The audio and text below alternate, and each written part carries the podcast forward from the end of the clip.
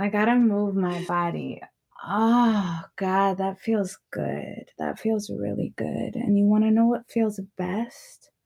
Knowing that you will never, ever, ever get inside my pussy. Ever. Even as my pussy gets wet, I'm thinking about you giving me everything, every single thing you have your house, your car, your money, your dignity, your self respect, and that tiny little penis of a dick that you have. And whatever cum is inside of it, you give it to me. And I can do whatever I want with it. Do you understand? Do you fucking understand? Good. I'm an insane sexual shadow witch, and my name is Lacey Free, and I'm the fucking host of Horror Pod.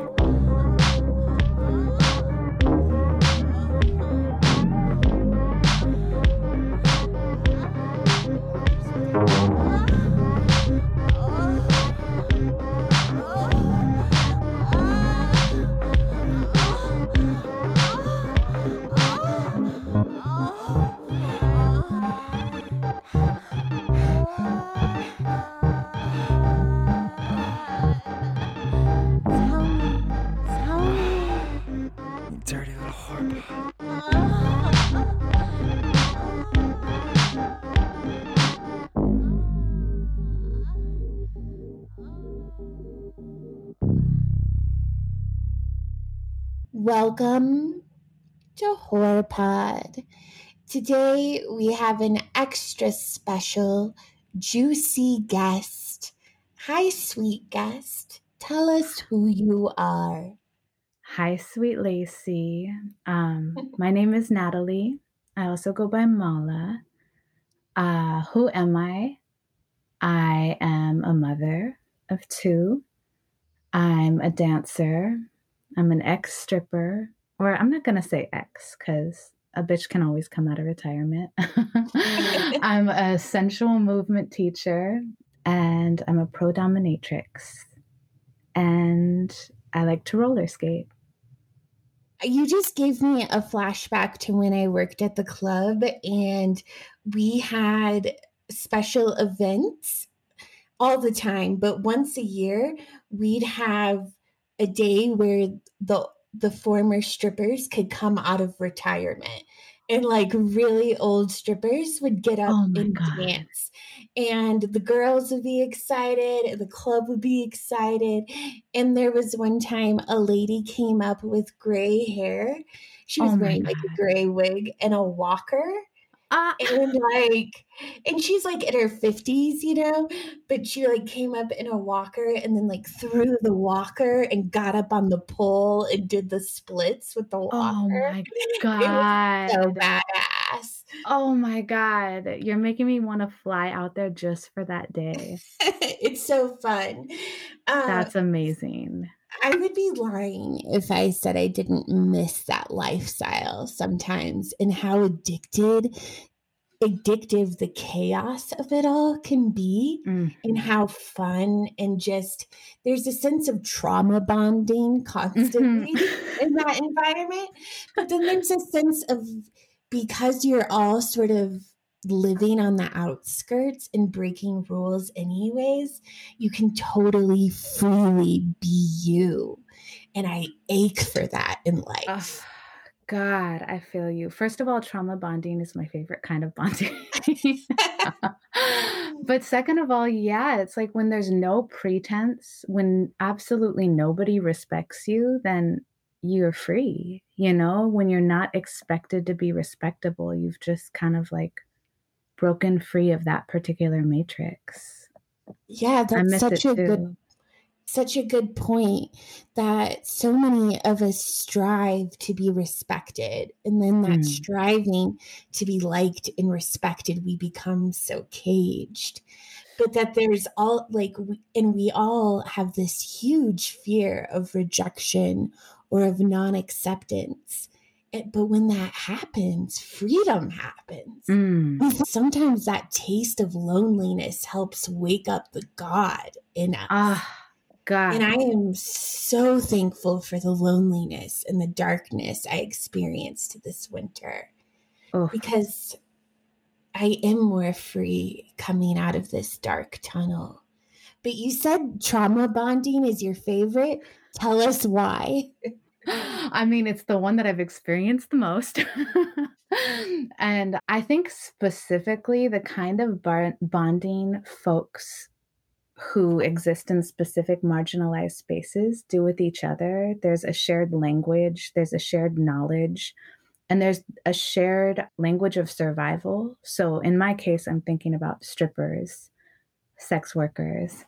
Um, but in any really marginalized place, any place that you don't have access to societal power structures that help support you, you have this like wealth of genius.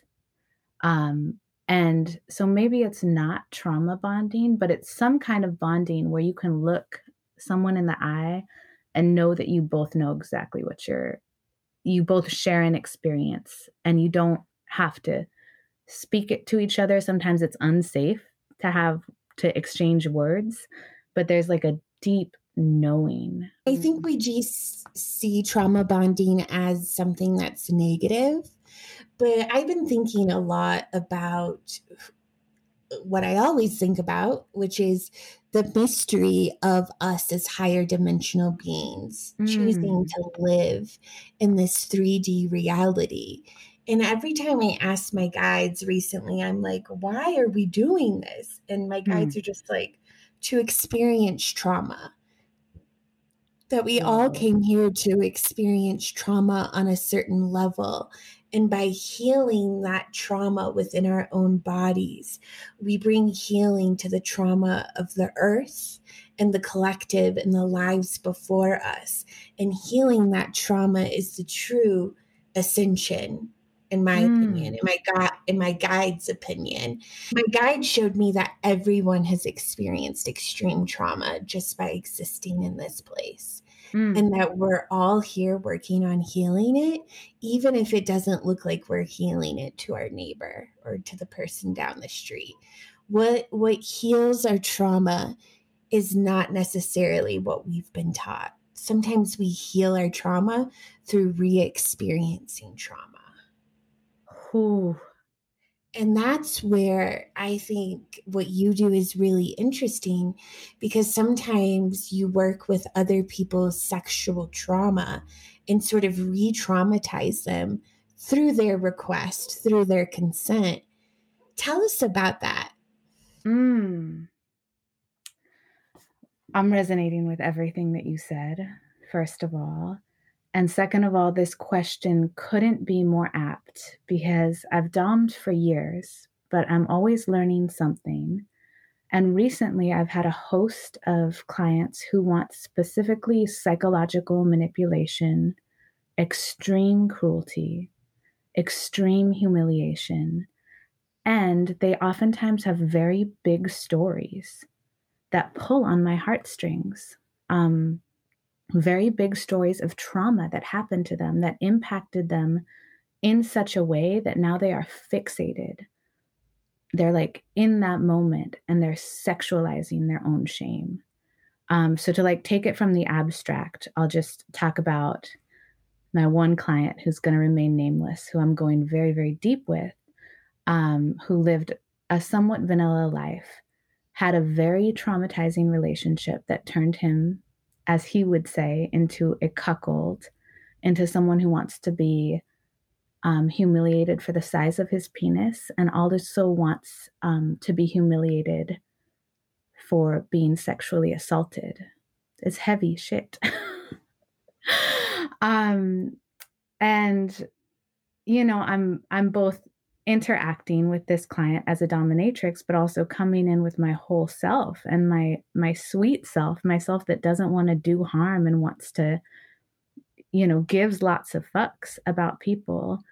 And um it came in one day that what i was doing as a dom is being a channel for divine cruelty.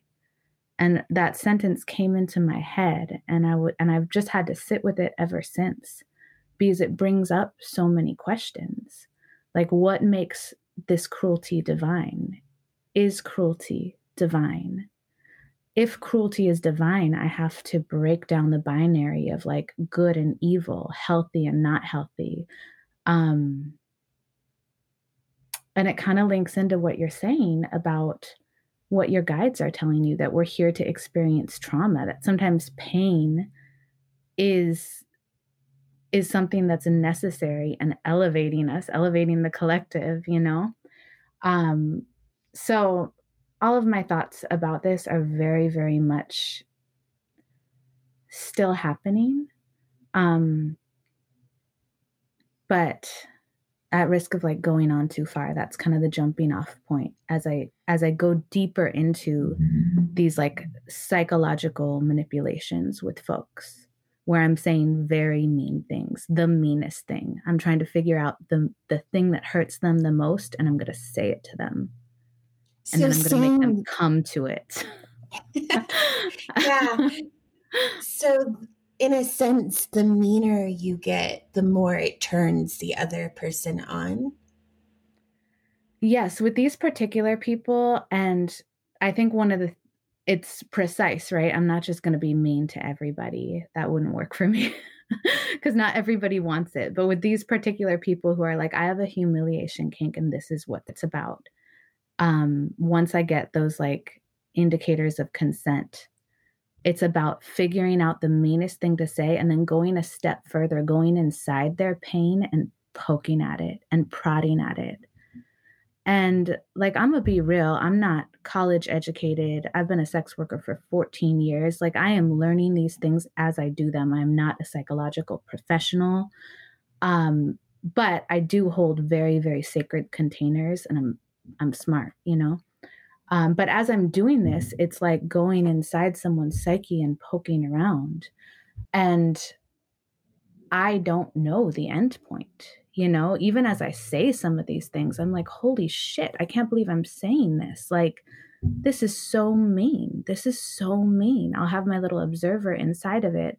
But it's really a surrendering to the person who's coming to me saying, This is the experience you asked for. I trust you and I trust your soul that this is the experience you need. And in that way, it feels like a deep honoring, you know?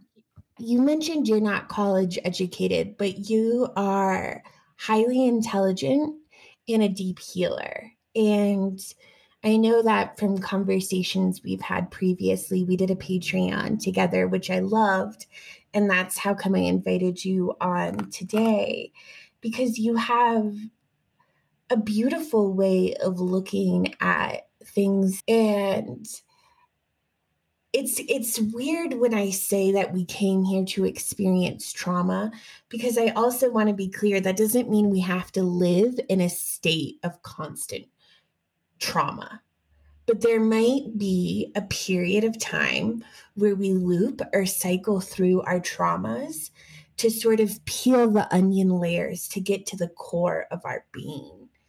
But but all these onion layers are, are sort of layers of our trauma experience. And even if we don't have trauma directly in our physical form, so many of us are carrying trauma from our mother's wombs or carrying trauma from the pain of the hands of our father, or we see that our father was not loved, or our father didn't have a lot of friends, and we internalize his trauma in our body, even if our father was like fine to us. So we all have these different levels of trauma, and I think we came here to experience them and break out of them. And once we break out of it, I think we step into the dimension of being a healer for the earth and the collective. Mm. And and I think so much of who we are and our creative energy is tied into who we are sexually. So our trauma shows up in our sexual experiences. When someone is is wanting to be humiliated and you're doing sort of the humiliation work Do you ever feel like you're traumatizing yourself by getting cruel or being mean in that moment? Yes, that's a good question. That's a good question. I mean, yes.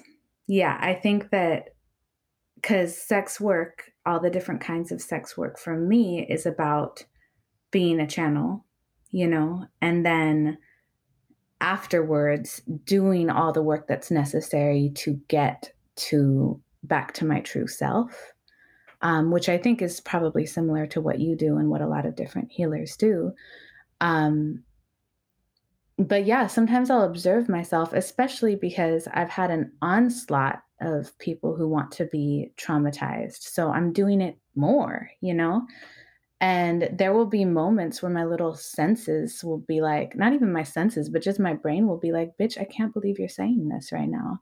I can't believe you're saying that you're going to, I actually won't say it because it's probably a trigger warning, but just like the meanest, foulest, most violent thing, describing it in detail and then performing like, I love it. Like that's the thing that needs to happen, that that's God's will because this person is just so small and pathetic so there is a degree of like, I'm still learning. I'm still learning if it's sustainable for me. I'm still learning how to make it sustainable for me. I'm also um, learning constantly and consistently what practices I need as I work, how much work I need to devote to getting back to baseline. And it's different. When I'm working a lot, I'm sometimes dealing with multiple people orgasming a day. I'm dealing with body fluids.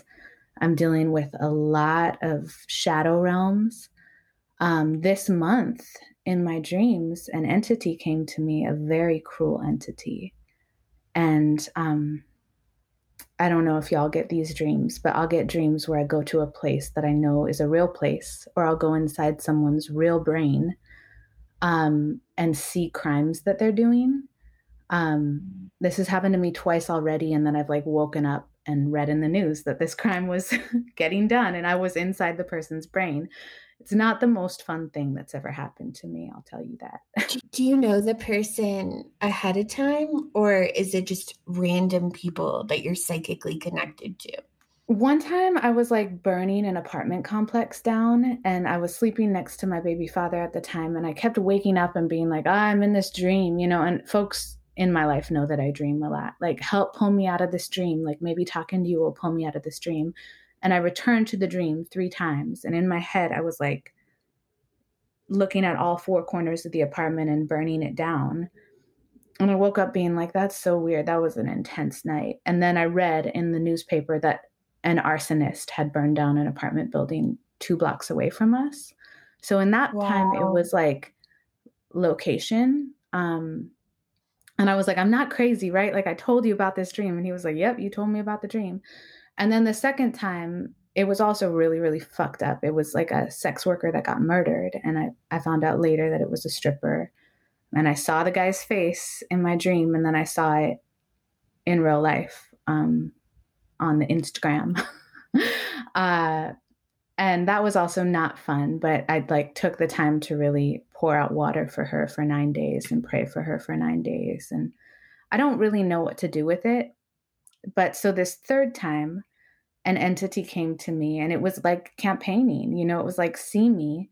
And it was um it was a serial killer. And I think a lot of times when people do a lot of violent acts, they're they're also interacting with entities. They're like the nutritive soil, and then entities come in, and there's like a, a symbiotic relationship there. And I pray that this was not something real that happened, but it was very graphic. I could tell that it wasn't from my own brain. Um, and I woke up and I, in the middle of the night, I had to clean my house and get real with myself about this. Per, this entity thinks it can be seen by you because you're um, my understanding, who knows if this was real, but like you're performing a lot of cruelty. Uh, and so this entity is also like a, you know, an entity that thrives in cruelty and it thinks that you guys might be a match. Um, so that told me that once again, I need to up my spiritual practices, seal the container better, um, I thought it was interesting that the entity was campaigning to me because I felt really good about my sessions. I felt like I was working with people I liked working with. They were very able to communicate what they needed. I was able to give what they needed. We were able to talk about it afterward. Everybody felt great about it. Um, so I don't see the entity coming to me as some kind of failure or some kind of indicator that I'm doing the wrong thing. Probably 10 years ago, I would have seen it as that, but I I see, I think that that's more like puritanical thinking. But I do think that doing this work has helped me think about entities in a different way from a non binary place and just recognize that things exist. Like yeah. low vibrational, high vibrational, however we want to quantify it, they exist and like uh they exist, period. and then we also exist and we decide if we want to coexist what we want to coexist with you know yeah um so a lot was coming up for me as you were saying mm. that um and i was tapping into your energy a little bit so i'm going to kind of do what i do when i read energy but you um, don't have to take this as truth or as gospel. Like you only keep what resonates with you. Mm. But what was coming up for me as you were explaining this is I think you're deeply a spiritual healer. Mm. And I think you do sexual healing that sometimes looks like cruelty um, because that's what gets people off. But you are not the originator of the cruelty. You are not creating the cruelty. They're coming to you with sometimes even a specific script that they want you to say. And I'm not saying you don't put some of your own sacred rage and energy there. You definitely do. And that seems to be healing for your rage as well and your past trauma. Hmm. So I think there's an element of this where, yeah, it could hurt you, but also it could be healing for you. Mm-hmm. But what I see is is that they're coming for cruelty play because they've had extreme trauma as a younger or former self where there was organic cruelty. Mm. The reason I said organic is just cruelty that came up in their lives without asking for it. And you're actually neutralizing some of that cruelty through sexual energy by being cruel. But if you were to come and just be nice and give them compliments and be like, no, your dick is the perfect size. You're so lovable. You know, you know what happens when you tell a, a kid who's been abused that they're lovable? Or or or me in my 30s when I feel disgusting and unwanted, and someone just says, Love yourself, or, you know, it's okay, Lacey, you're wanted, people like you. That doesn't, that makes us feel worse. It actually invokes my anger because that's not the language I'm used conversating in. And I remember I was doing martial arts training for a while, which I think was really healing for some of my trauma. And in the martial arts training, the, the sensei, the teacher, was telling us that when you're working with kids who come from trauma in their households, to never be like, oh, you're doing a great job, you're doing good, you're doing good. Because that doesn't feel real to them. And they just start classifying you as another fake adult. But he said, build up to that and start telling them, that wasn't bad. You're not bad because they're automatically so hard on themselves because they have that inner critic in them all the fucking time. When you grow up with someone yelling at you, that voice doesn't disappear once that timeline disappears. That voice stays in your head and becomes your voice. So then we had these like teenagers guys who were training in martial arts, but that constantly felt like they were bad, you know, like, oh, I fucked up. I should have dodged. I should have done this. And you could just see them beating themselves up while they were trying to get into their body. But by telling them you're not bad or that wasn't bad, it starts to like, oh, okay. Like you're starting to speak their language because they're constantly telling themselves they're bad. Mm, I'm so happy you just told me that right now. I'm like, that just like dung alarm bells inside of me. So thank you. Yeah. So I could see like in someone who has these hidden fantasies of being told that they have a small dick or that they're unattractive or that they're a piece of shit. Well, they're constantly telling themselves that all the time. Mm. And they can't say that out loud. They can't say that in the world. So then they don't feel seen or heard because that's the truth playing in their head, right? Mm.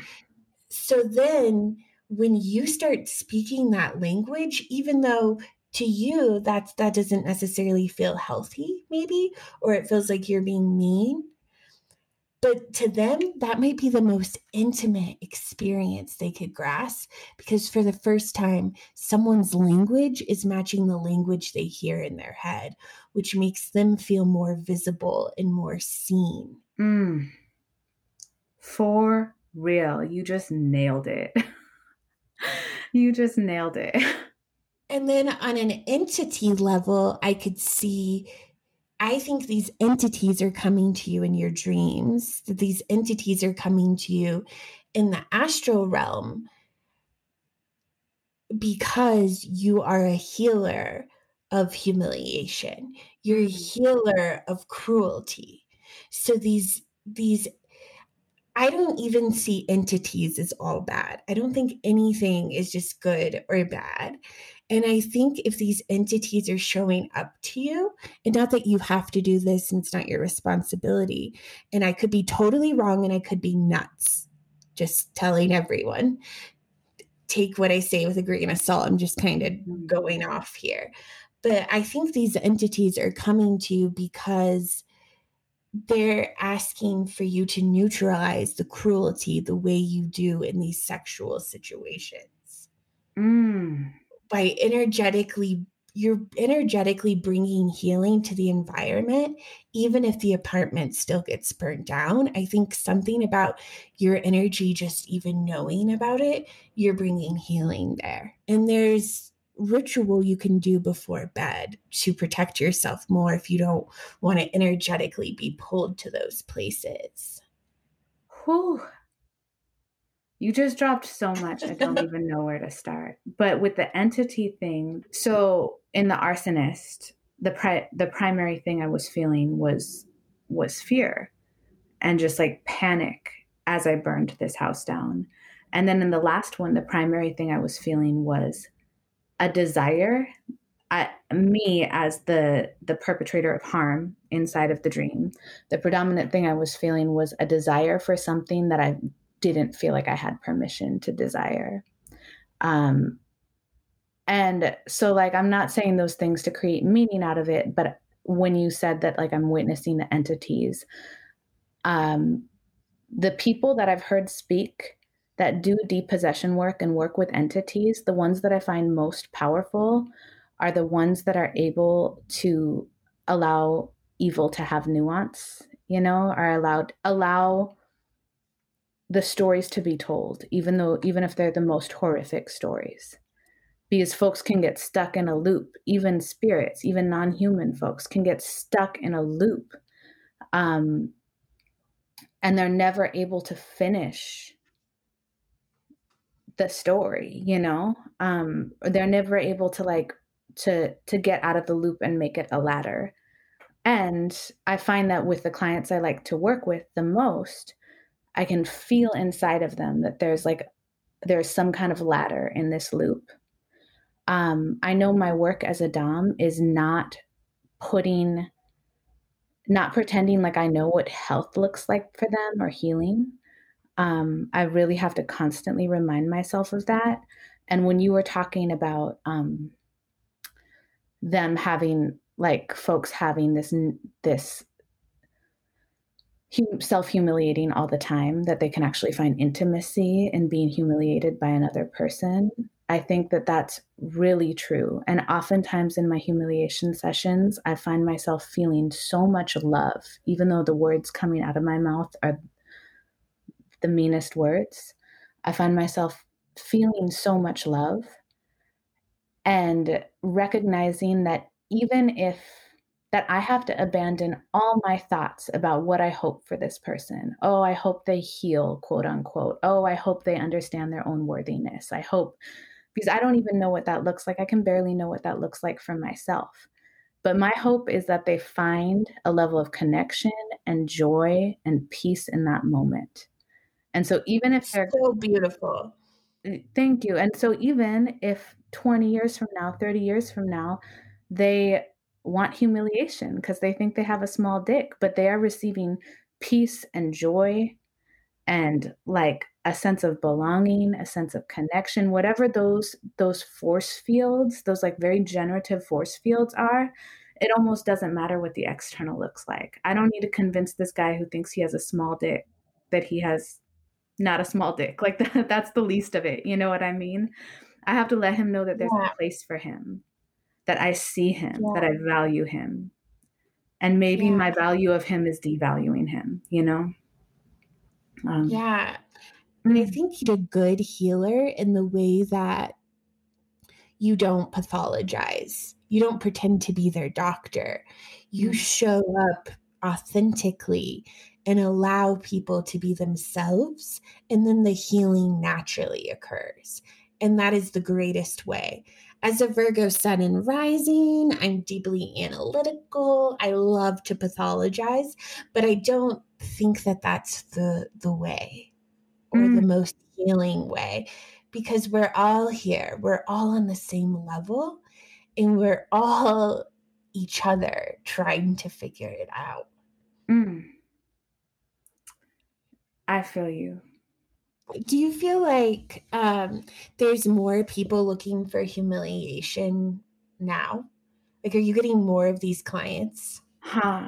It's hard to say because I feel like my little 22 year old self, when I started doming, I thought I knew it all. I was like, oh, he wants to get kicked in the balls because of this, that, and the other. And this person likes granny panties because of this, that, and the other, you know?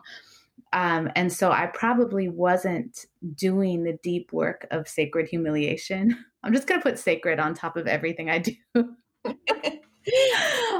I probably wasn't really understanding understanding humiliation. And so now that I'm taking myself much more seriously as a dom, branding, figuring out what things I like to do, what things I don't like to do, there's been something about like the humiliation folks coming in and I sat with it for a second because I was like, wow, like sexualize your own shame, sexualize your own self loathing, sexualize your own inadequacy. Am I brave enough to do that? Probably not. You know what I mean? And I don't know that experience, but there's gotta be some alchemy in it, right? Yeah, my shame yeah. is my shame. It is fixed. It's hard. It's calcified. It is my shame. It's my spot that I don't want to touch. You know, it's my thing that I'm afraid of someone figuring out about me. And so, like, I, who knows? You know what I mean? Who knows what would happen if I could really get to a place where I was like, I'm gonna fuck with this a little. I'm gonna sexualize this a little bit. You know what I mean? Um, so folks that want humiliation i don't know if that's a conscious thing they're doing.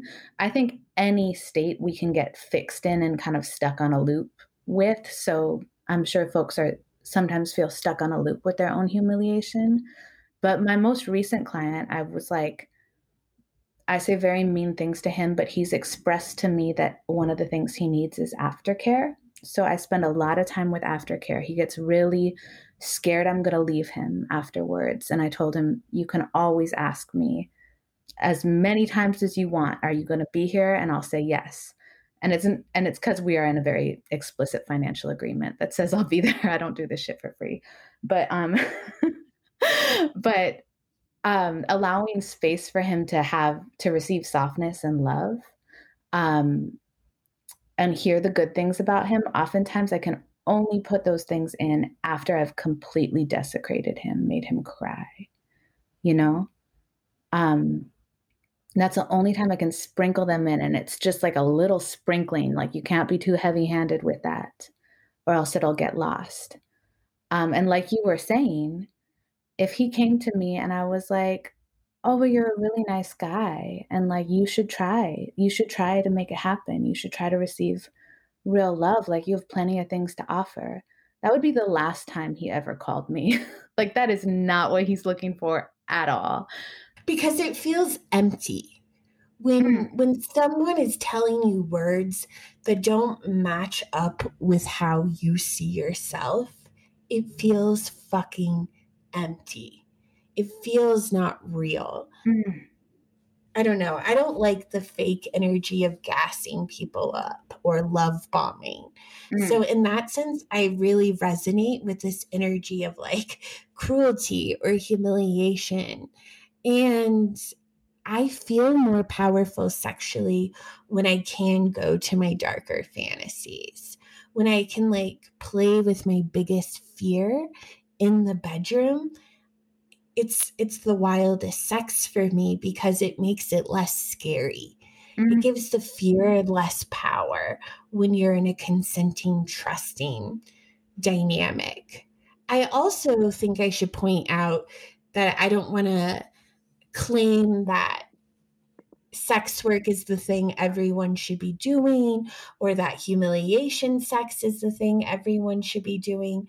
Because i know that there is an energy that we just get addicted to the humiliation sex and we can get addicted to it based on hormones of being stressed out and having our cortisol levels rise and our adrenals rise. So then we're just like more addicted. So i think like everything it's this crazy balance. And we're not supposed just because we came here to experience trauma i don't think that means we're supposed to forever loop on the trauma. I think we came here to experience a lot of joy and fun and excitement. Um I started sex work as like a super sexually traumatized person and I probably my um my inner self knew that this was my path um but I was not I was a pretty like I didn't have a lot of like space uh, or safety to explore my own sexuality. So, kind of like reverse engineering it and creating boundaries and transactions where I could talk about sex, see other people's sexuality, f- realize how to perform sexiness, um, and and uh, guard myself. That was a way that I could finally access like the deeper tendrils of myself. Ways that I have found work for me personally is a lot of breath and a lot of movement and time like i don't think i would i don't think i would be in my sexual body if i didn't spend time inside of it i'm a dance teacher um, and i work with mostly um, femme people. Um, and i created a studio because i i thought about the movements i did as a stripper and stripper movements. You see pole dancing. You see pole dancing on instagram and it's like highly acrobatic. Stripper movements are both acrobatic, but they are also generated by working people, by people working a night shift, by people with kids, by people who are tired. And so, so they are very deeply, deeply, deeply sexual movements that are also um, easeful. It's less that you're watching a choreographed dance, and it's more that you are going into this magical realm where everybody is just in their second chakra and they're walking is art. And so I really wanted to teach those styles to people because they are one easy on the body, they're intuitive, and they also like unlock these lost postures in the body that we are told when we walk out of the door as as femmes that like will receive violence for existing in those ways. So for me, inside a a femme body, like moving in ways that are they're not workouts, it's not aerobic, it's literally like maybe just being in child's pose and arching my back and moving and breathing. Gets my juices flowing. I know it sounds kind of simple, but and I think we talked about this on the Patreon episode we did together.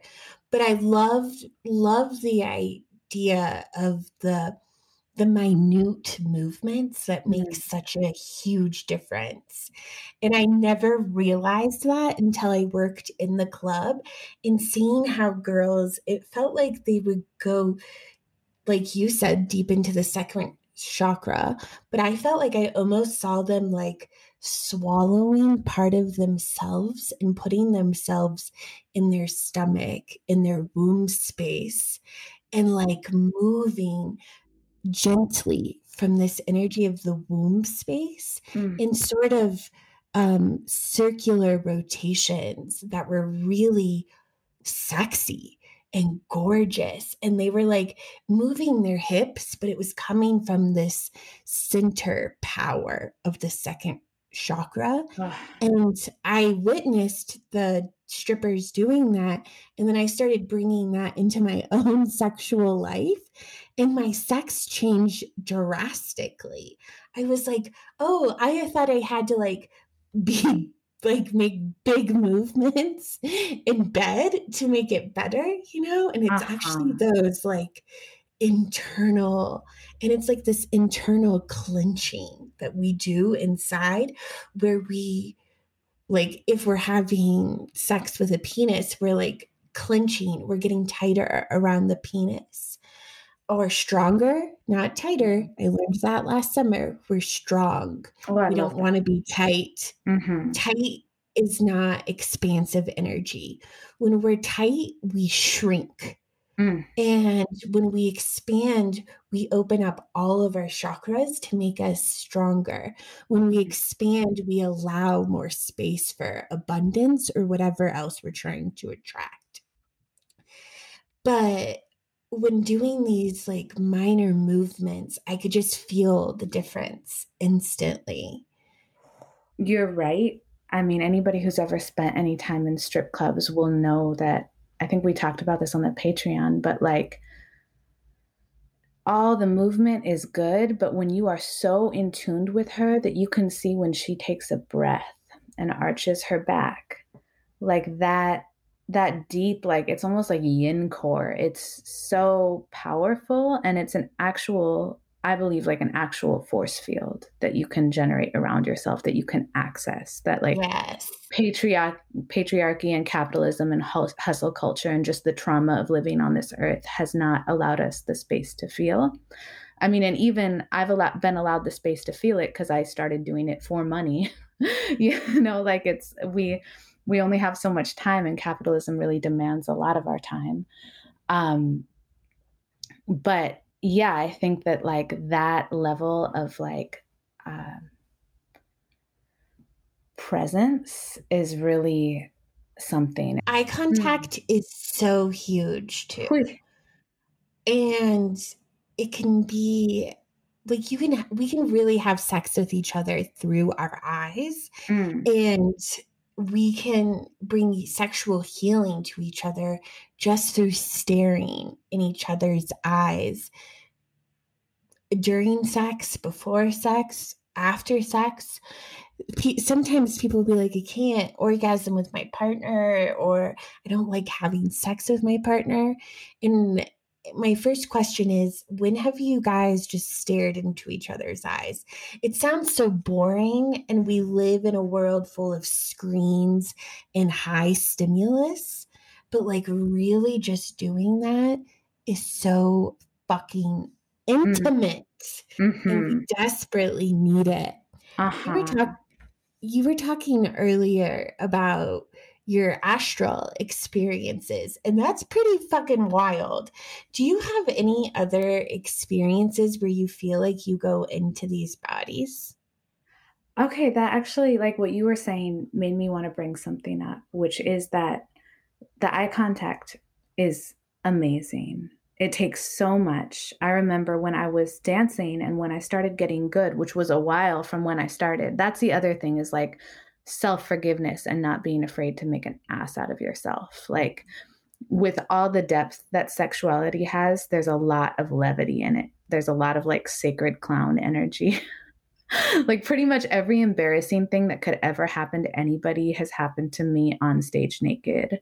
Um, like there's something that just comes through that. Um, but I was thinking about the eye contact and I was thinking if that feels too hard or boring to do with a partner or you don't have a partner, like try it on in the grocery store. Try just like making eye contact with folks.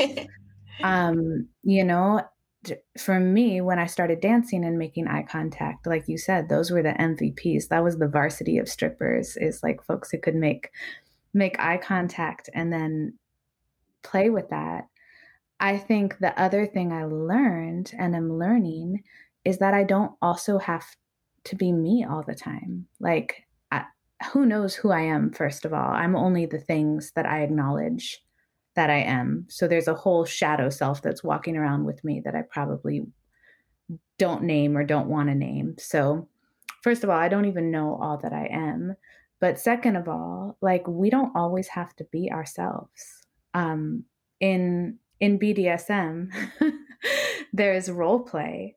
But for me, I remember, you know, years ago, like I was feeling kind of stuck personally in my sex life and not stuck but like fixated on someone who didn't love me let's let's be honest about what was happening i was like into a fuck boy and he didn't love me and my my.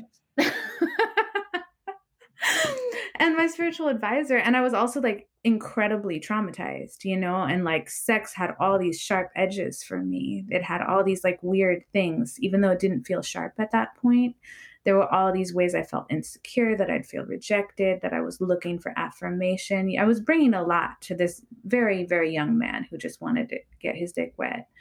And um, my spiritual advisor told me like don't be you in just play one time with not being you with being a deity instead, with being a sex deity. Think about her and just give that sex to her. Like you don't have to always be you. Um, you can be other people. Um, you can be other energies. You can be whatever you want to be. And that like loosening of my self concept really helped a lot and still helps. You know, I have all these aliases like who I am as a Dom is like kind of the opposite of who I'm comfortable presenting in my real life.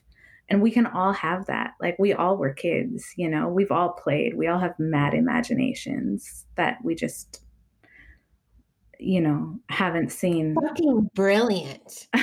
Fucking brilliant. And you just said it. Like I've been feeling this and you said it. Mm-hmm. So I think the matrix in capitalism teaches us to get so hooked on our identity and that our identity is so deeply rooted in uh, who we are in our work our capitalist job title. If you go to a party people are like what do you do for a living? You know and it's like right away that's your identity.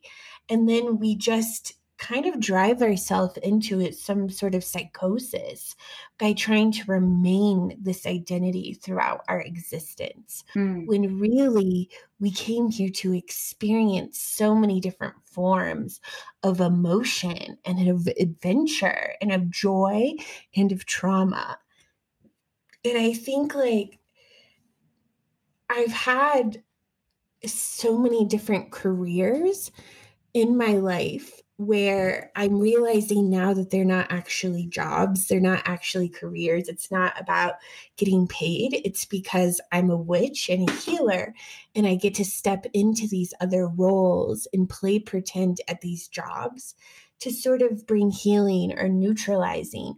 Or sometimes to start a fucking fire and to be a mm-hmm. destroyer in there. Um, not a literal fire, but like an emotion. I'm good at starting emotional fires, or I have been in my past and those emotional fires can uproot some drama that eventually brings healing. Mm. I think the end destination is healing, is resolve, but I could be wrong too. I tend to but, think that as well. Like, I tend to think that there's like a harmony, that like yeah. things are always trying to reach towards some kind of harmony, you know? Yeah. And sometimes we create the dissonance to find the harmony. Yeah. Like we have to play with the dissonance in music to find the harmony, Yeah. to find the resonance. And but I love what you're saying about people play pretending because our old world's burning down has been for quite a while. And now it's time for us to fucking play pretend the roles in which we could be or who we want to be. Mm. And having different outlets for different emotions or even different characters is the way of a creative. It's working with a muse. And I see you as sort of an artist also. When you go into the Dom energy, that is its own muse, its own deity. And you can create from that space, but you can also exude and implode and get some of your own shit out in that space and perhaps come home and be a more loving friend or mother or you know those softer gentler sides of you Mm. i've been working out in a gym recently which is so weird for me because i think they're like overstimulating and not how our bodies are like meant to work out necessarily like fluorescent lights men like I'm, I'm used to just like doing yoga with women, you know, or just like walking around or just tapping into my own body. But for some reason, I'm like gymming it up lately.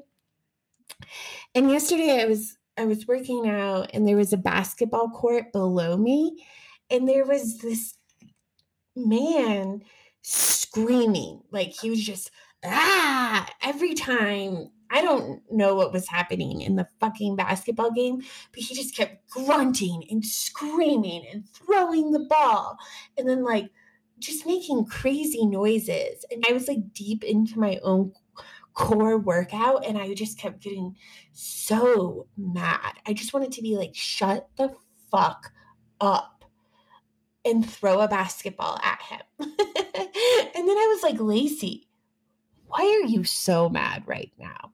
Why is this man irritating you so much for expressing? Like, this is probably like so healthy for him to just come play basketball with other dudes and like fucking let it out of his throat chakra. Why is that irritating you so bad, Lacey?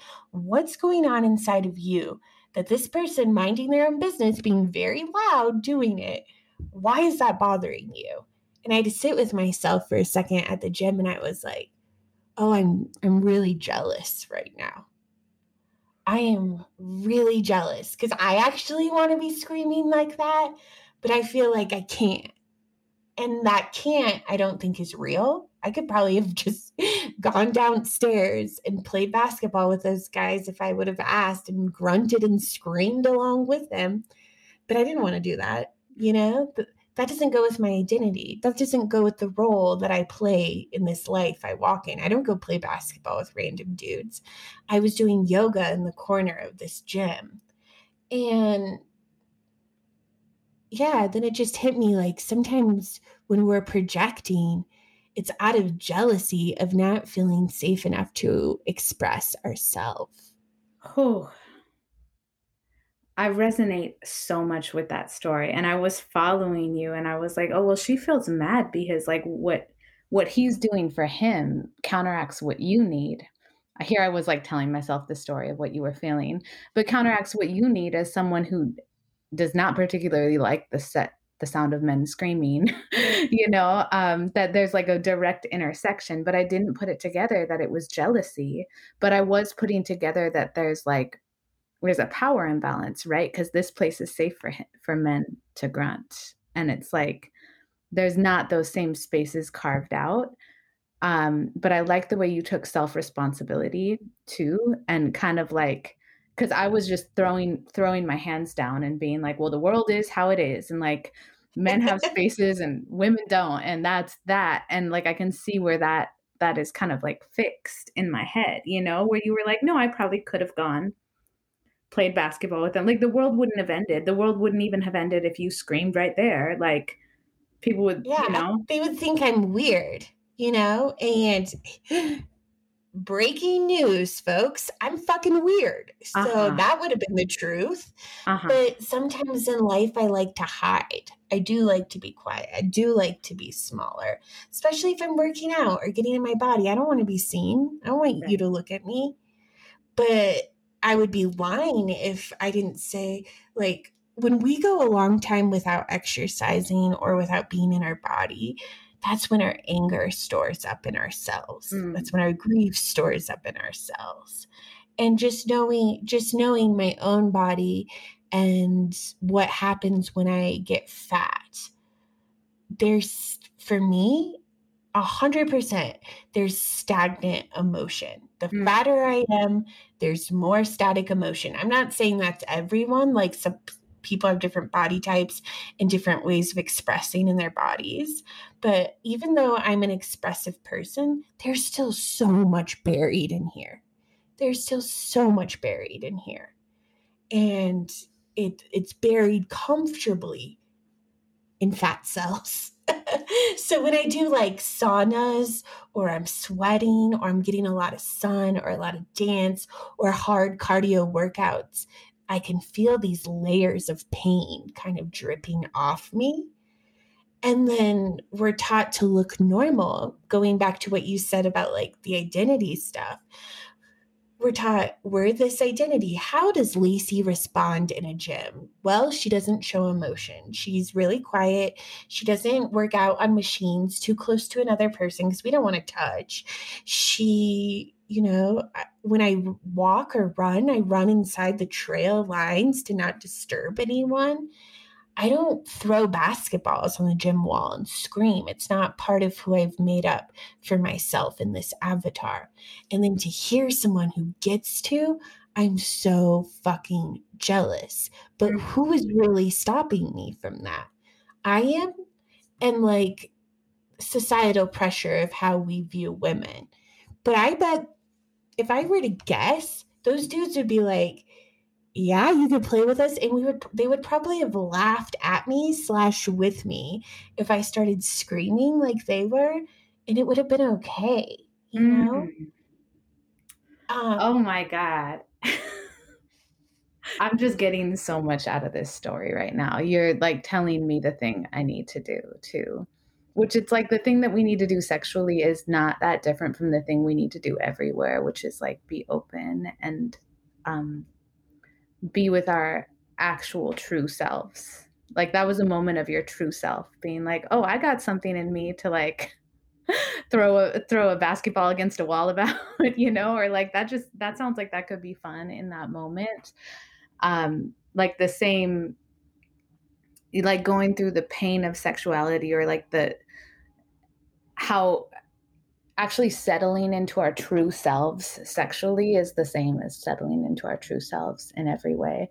And randomly, as you were telling me that story, I was like remembering something I learned on the Tim Ferriss podcast. He's kind of like a life hack bro. um, but I'm going to say that I listened to it without shame. I'm not going to have shame here. It's a shame free space. Doing some work within like Stoicism. I don't even know much about what Stoicism is, but he was really challenging himself to like do weird different things. And he said one of the things that he was trying to do every day was like go into a room, a coffee shop, or like an airport, or just some place where people are like mingling around and just lie on the floor for three minutes. Like a very non, just like a very non-violent, like he's not yelling or screaming or disturbing anybody. But folks would definitely be like, what the fuck is this guy doing lying on the floor of the Starbucks, you know? And then like getting up and leaving and seeing how did that make him feel? Like it wasn't like I do not want to lie on the floor in the middle of a Peet's coffee right now. That doesn't sound fun to me, you know? But I bet after I did it enough, I would be like, oh wow, the world didn't end just now. Like folks looked at me as if I was weird. Like walking around with like a big stain on your shirt for a day, being like, yep, Wow. Wow. I just had like a little aha download moment when you were explaining that. And it's because we're all stuffed into these identities, right? And then when someone lays down on a coffee shop, lays down on the floor, that breaks us all of our out of our identity, like out of the roles we're being playing in the simulation in the matrix and it's almost like stepping out of our identity stepping out of our roles breaks the matrix for a second and makes all of us a little more free For real. We should both do that and you should do it first.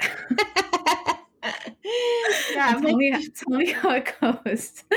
I like it. So, Horror Pod Challenge, stealing it from the Tim Ferriss show. Let's all go lay on a floor at a coffee shop. You talked about having different identities and aliases. What are some of those different identities or aliases that you work with in sex magic? I was Ursula for a long time, or for for the time that I was a dom. Then I was Tiger Lily. Um, those are the two that really stuck. And then I tried to be Bianca for a second when I first started doming, and it didn't work at all. I was not a Bianca, but I'm a. I'll tell you my first name. I won't tell you my last one. Um, but but energies like in terms of avatars, sometimes I'll call in Tiger Lily. Sometimes I'll call in Gia. Sometimes I'll call in Ursula because she was scrappy. She didn't know what the fuck she was doing. She was very scrappy.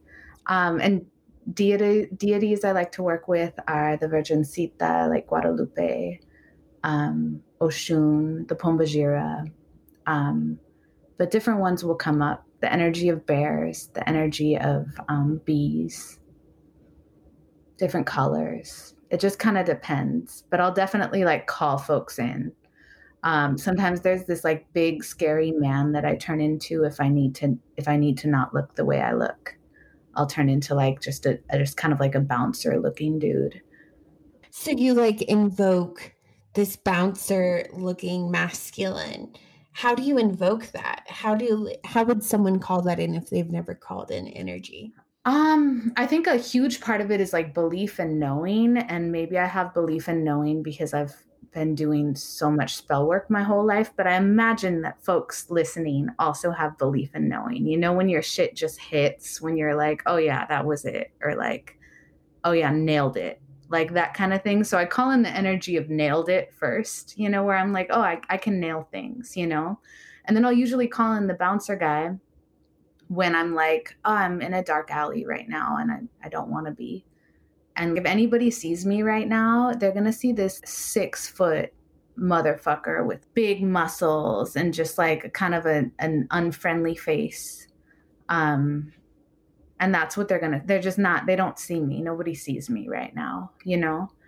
And I think it links in with trauma. If you have trauma, you know how to collapse your energy. You know how to go different places. You know how to be different things. Like we all have, even if we don't have that in our recent memory, we have that in past memories or epigenetically, we have that in ancestral memories. Um, the bouncer guy doesn't come in too often, but a bear will. i have been talking to a bear lately, and sometimes I just imagine that there's a bear around me or with me. So I think with all of these things, like you talk about your guides, I don't have a real big practice with my guides, but I always hear people talk about their guides, and I'm like, I want to have guides. I feel naturally guided a lot of time but I don't spend enough time like being like, what's up, guides? So I think with any energy we're trying to relate to, we just you just spend time with it, you know? You just kind of talk about it, think about it, draw about it, dream about it, look for connections, look for numbers, like everything you just described though sounds like guides to me. Mm. The bees and the bears can be your guides that that masculine energy you're invoking to me that is your guide. You're talking about oshun and calling in oshun. She is a guide you know? The deities are guides. I think it's tricky when we when we have podcasts and stuff because in a way it sounds so grandiose on the microphone mm-hmm. but i don't think what i'm doing is very different from what you're doing and in a sense, you're going way further into the work than me by like literally invoking them in your body. Does that mm. make sense? Yeah. Thank you. Um, yeah. The thing I hear over and over and over in readings is I don't have guides the way you do. And I'm like, Well, let's talk about that more. Maybe you don't, but I think oftentimes the synchronicities are our guides or the energies we're calling in, you know. Yeah. Sometimes people who don't feel like they hear their guides are really busy or really consumed with life. There has to be moments of silence to hear anything. Mm. Word. Word. What are your least favorite and favorite positions? Oh my God. Or Um, movements?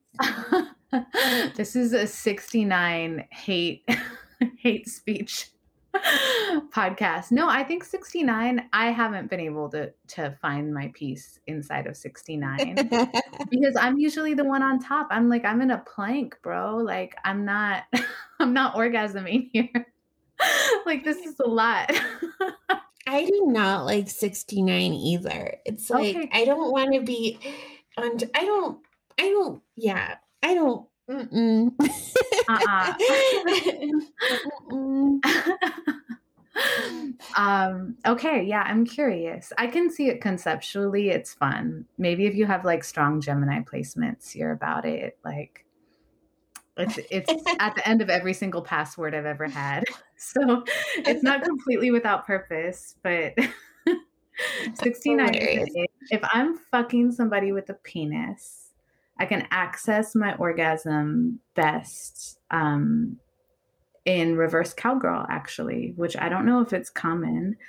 Um but reverse cowgirl is like doggy style except you're in control you know? And i've i've found that because i was chasing my orgasm for the longest in partnered sex and i found that i access my orgasm best when i'm in control um, which just works for me personally. And then i find because i do a lot of strap on work in my work um, so like my strap in somebody's butthole that if there's a tensing or if you know they want it but it's it's hard you know it's kind of a feat in the beginning to get it in that if i let them ride me it helps a lot. Um it can help them kind of access the part of them that receives pleasure from it and and relax their tempo resisting the urge to ask you what your favorite sexual positions are Oh, you don't have to resist the urge. Um I love like well, I love like liquid. That is like my favorite. That's not a really a position, but it's just like the intimacy of like liquid and water and the bodily juices. I love that because it does feel like our DNA. It feels like magic. I love aggressive sex. I love like the bounciness and the rhythmic energy of sex. And I also love like forceful sex where I'm like push and this could be trauma, but it doesn't feel like trauma in the moment. But I love the energy of like pushing someone and them sort of like being aggressive with me and kind of like pushing back, not like hurting me, but but making it known that I'm wanted. I want to deeply be wanted and I want to um, be worshiped during sex. And I am a firm believer that I deserve to receive sexually. So I'm in it to win it while receiving. Yes. Those are such good answers. I'm like reverse cowgirl. Those are such good answers. I don't I don't know if I like reverse cowgirl though, because like you got a way better butt than me. Um, so I think I would be insecure about my butt. Well, you know what? I've actually never seen your butt, so I I think you might. Because it's not there. I think you might Good be luck finding it. No, no, I'm not lying. Send me nudes one time. Let's see. I'll be very disappointed. Sometimes I feel like an imposter because I have Horpod, but I'm not very sexually active right now because I'm working through some of my own sexual trauma currently, still. like I know that every time sexual trauma comes up for me, immediately after, before I can even finish the sentence about sexual trauma, is the like, bitch, you're not over this shit yet. and just like deep, like what the fuck? You know, like what the fuck? Um and so I'm just seeing that that thing that I do in what you just said too and just like noticing it as a phenomenon. Also, you're not an imposter because whores are some of the most sexually traumatized people I know. yeah, it's true. Uh, it's true. So it's it's on brand. Thanks. Yeah. yeah. Uh, I there's this sense of when I would hook up with people in my 20s and I would feel so robbed afterwards. I would fucking hate hooking up with people in my 20s. And I would feel like taken from mm. and like used, even though I was totally consenting. Well, you know, some of that was blurry lines for sure. Mm-hmm. But even the times where I was clearly consenting, I would feel so gruesome the next day and so empty and so taken from. And I remember this feeling that, like, fuck, if he would have just left a couple hundred dollars by my bed, I would be fine today because right. it wouldn't be just like I was taken from for nothing, that I let someone inside me for nothing. And that really gave me a deep respect for sex work because I'm like, so many of us are out here doing sex work for free. Mm. And at least sex workers have the ability to ask for an energy exchange. Mm. Right. So much. Yeah. There's so much unquantified labor that goes into yeah. existing that yeah that it's powerful. It's not complete liberation because it still involves like money and capital and then like these larger concepts of like attractiveness and power and privilege, but it's something to be like, you know what, for an hour it's this. Yeah. And like that's what it is. Um yeah, and I'm resisting the urge because you told me that you don't like it to like affirm you and your beauty, but it's inside of me, just so you know. But I'm resisting the urge, and I'm just gonna say well, you're not okay. you're not bad. Thank you. See, it really does feel better, but it's not as bad like coming from you because like I trust your truth. You know, mm-hmm. I just hate the like fluff.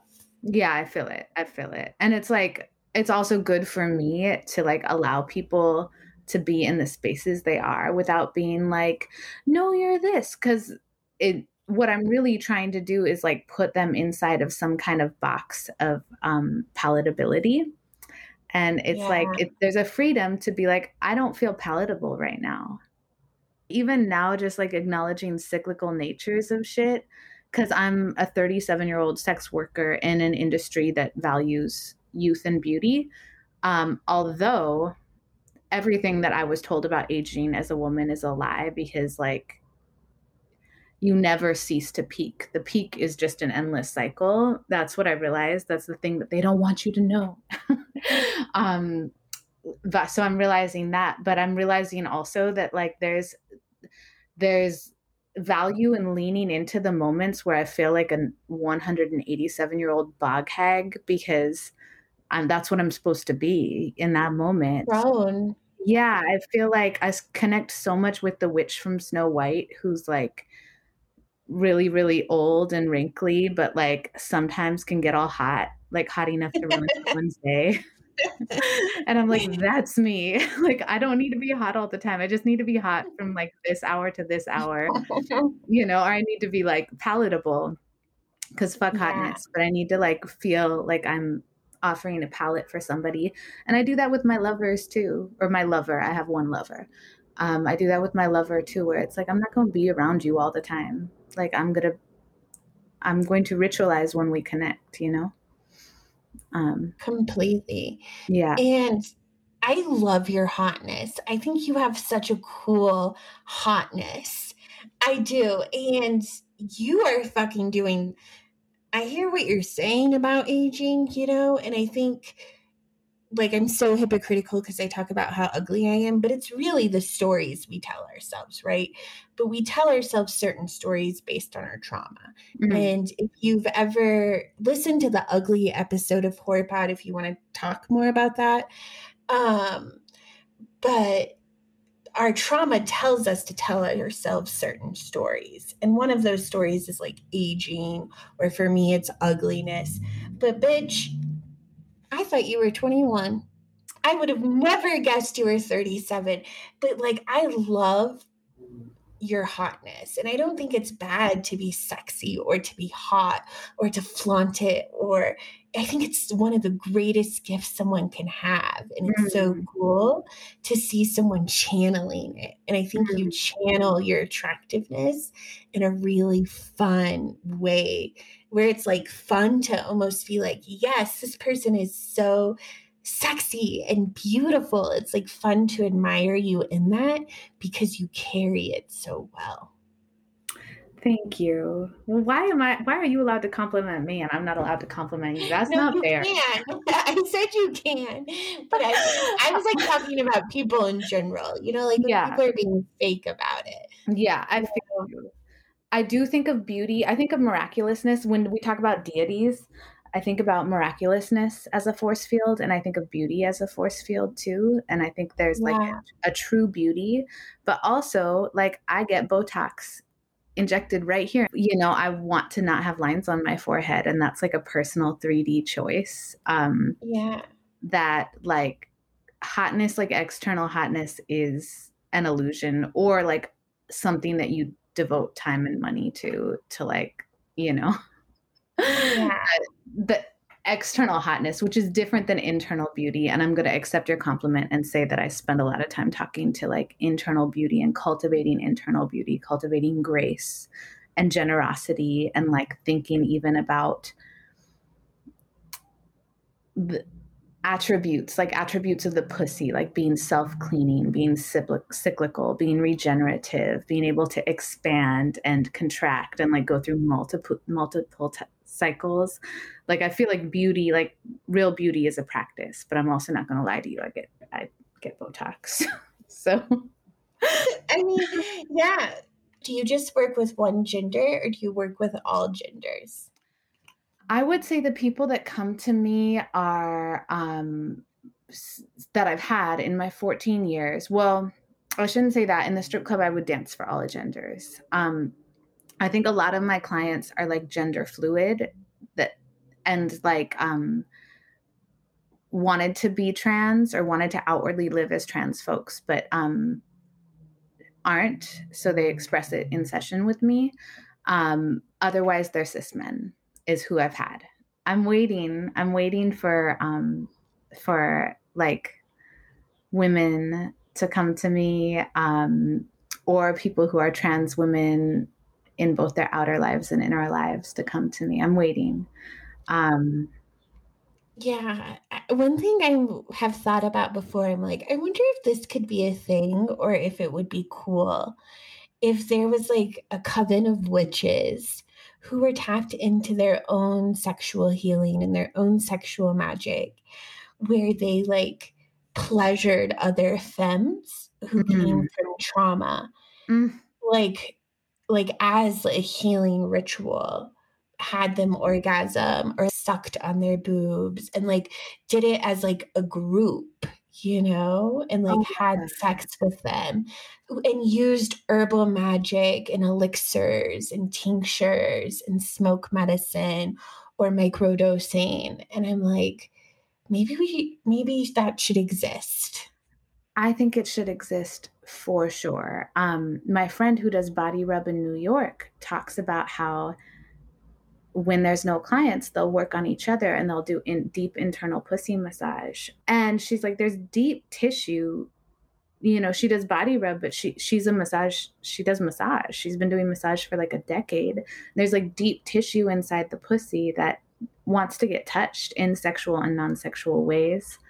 Um, and I just thought that was so beautiful, so beautiful. Um, and I think there should be more of that because we all have like I have I have stuff I'm working out with my pussy. I had a prolapsed vagina after I gave birth, which is like, you know, you're a birth worker, um, where you like push so much that you almost push it all out. And I've like healed a lot of it, but the shame that I felt around like maybe having a broken vagina or like a least less desirable vagina was a lot, you know, it like really spun me into a tailspin. So we all need we all need these things.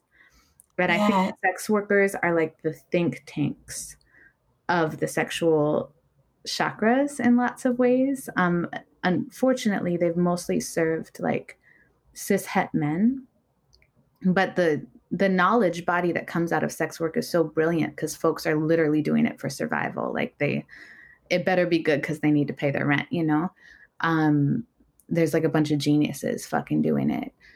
I would like stuff that that serves non that serves like multitudes of genders that's as well resourced re- well researched and time tested and like meeting specific needs that comes up for those different genders completely and i love the idea of it being like more than one person and using different healing modalities together mm-hmm. and not doing it is like necessarily like oh we're into you or we think you're hot but like we're here to like awaken your sexual energy and bring healing to this sexual energy.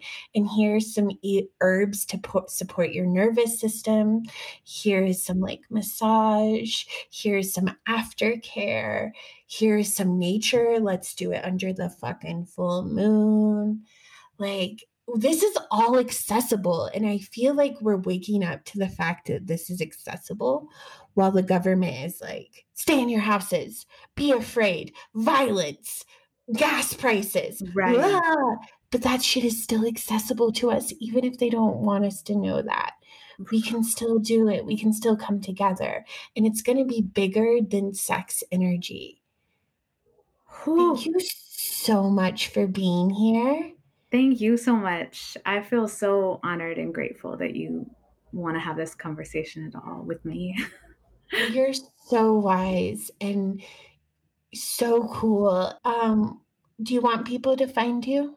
Thank you. First of all, thank you. I appreciate like I'm beaming from ear to ear and like thanks for creating the space and like pulling it out of all of us and being like, and you're magical and you're magical, just like Oprah, you know?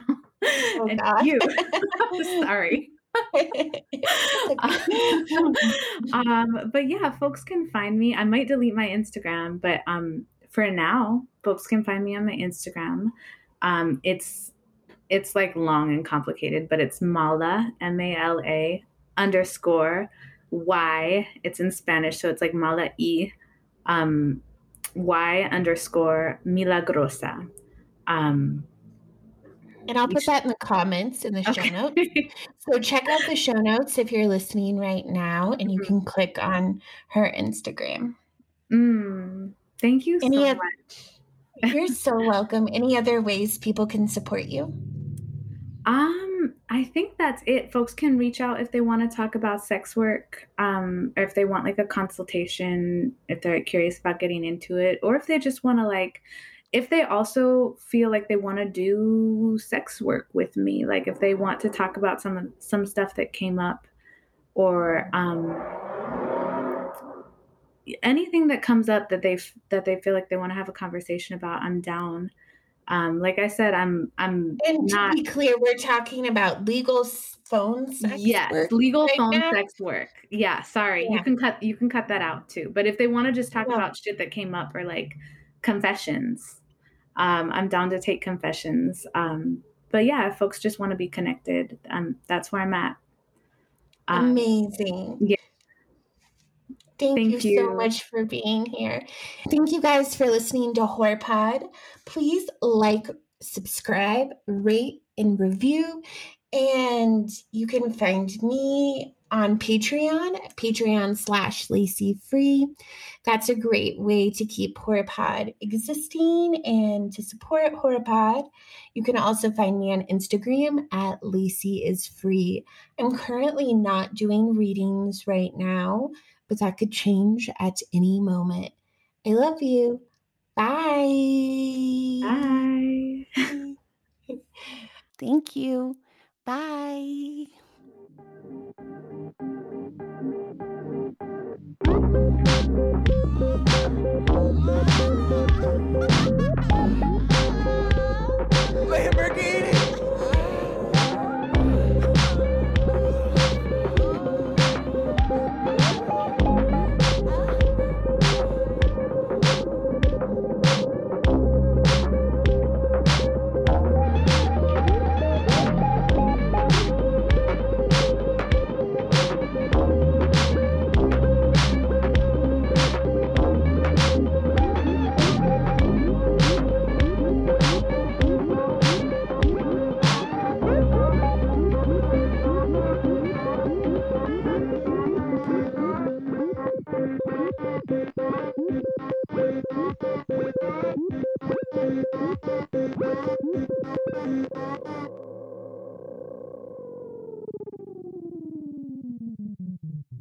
Gonna make myself come now. Oh, I'm touching my pussy. Mm, yeah.